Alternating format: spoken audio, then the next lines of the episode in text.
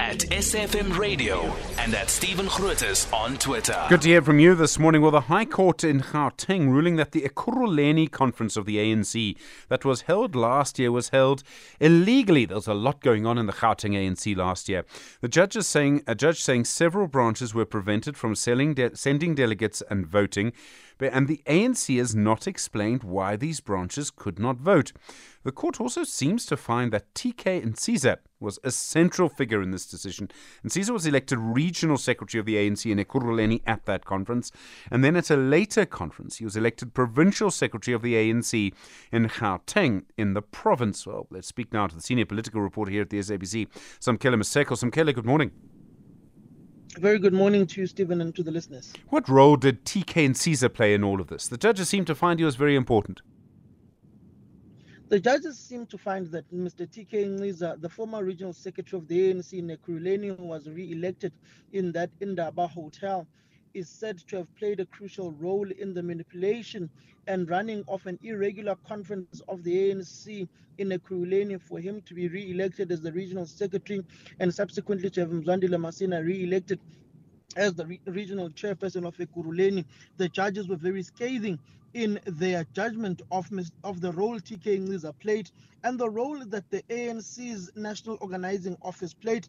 And subsequently, the judges go further to say that the conference that uh, TK Ntsiza was presiding over and was building up to as the regional secretary was unconstitutional. Let's just quote from this particular judgment that was sent out by the courts yesterday, which uh, speak on point 185. The NEC allowed the provincial conference to proceed, notwithstanding the clear illegality of the election process at the conference. The provisional nature of the elections at the regional conference was such that it was not constitutional for the provincial conference to be convened. This is inherent in the hierarchical election structure, which lies at the heart of democratic elections, which comes specifically to this Ekurhuleni Regional Conference. I go to point 188. In the circumstances, it cannot be found that the processes leading up to, during, and after the conference were in accordance with the ANC constitution, the constitution, or the guidelines. In addition, the procedural and substantive irregularities were material to the outcome of the conference.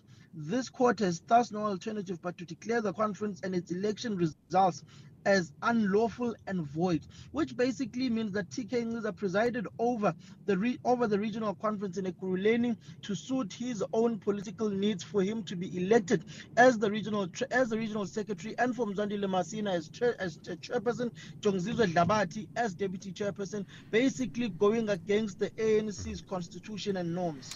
So, okay, there are a lot of things going on here. And if I remember, there was a sort of all night ANC NEC meeting to deal with this, and they quarantined votes. That was never properly explained. Um, if there were divisions in the ANC then, and the ANC's changed a little bit, there was a national conference, what happens now? And could what happens now lead to more divisions in the party still? It could lead to more divisions, particularly when you're seeing what's happening around the, the, the deputy president of the ANC, Paul Mashatile, who seemed to be a very close ally of Mr. TK Ntsiza. For instance, if you look at this judgment, it goes further to say it cannot be seriously be, it cannot seriously be disputed that Ntsiza was perceived as a controversial, powerful, ambiguous figure.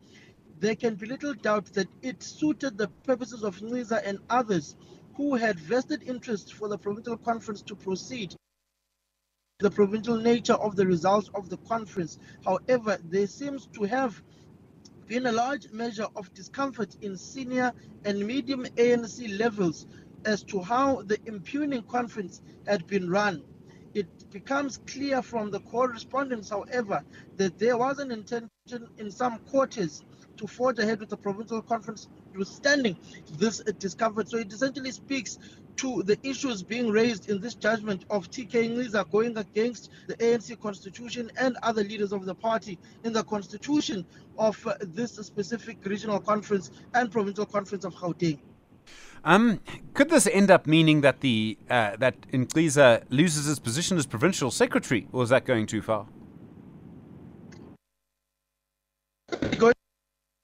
Even but what we seem to be losing Samkele Maseko there, unfortunately. I think Samkele, I'm going to ask the question again because we lost you there for a minute. What's going to happen to Ntsiza now? Could he still keep his position? That may ultimately lie with the, the branches of the ANC who took this matter to court and ultimately lie with the national leadership of the African National Congress. But what is what is what is clear is that the RGC, which is meant to take place in Ekurhuleni, the Regional General Council, to replace Mr. Ntsiza, to replace Mzwandile Masina, that RGC may have to be converted to, a, to an elective conference, or that RGC as a whole may have to be halted on the virtue that it is being prepared by an illegitimate structure, which has now been struck off the roll by the court. Thank you very much indeed. Samkele Maseko. Oh, sorry about the connection problems there, but a very interesting story. Could have some serious ramifications over the next couple of months.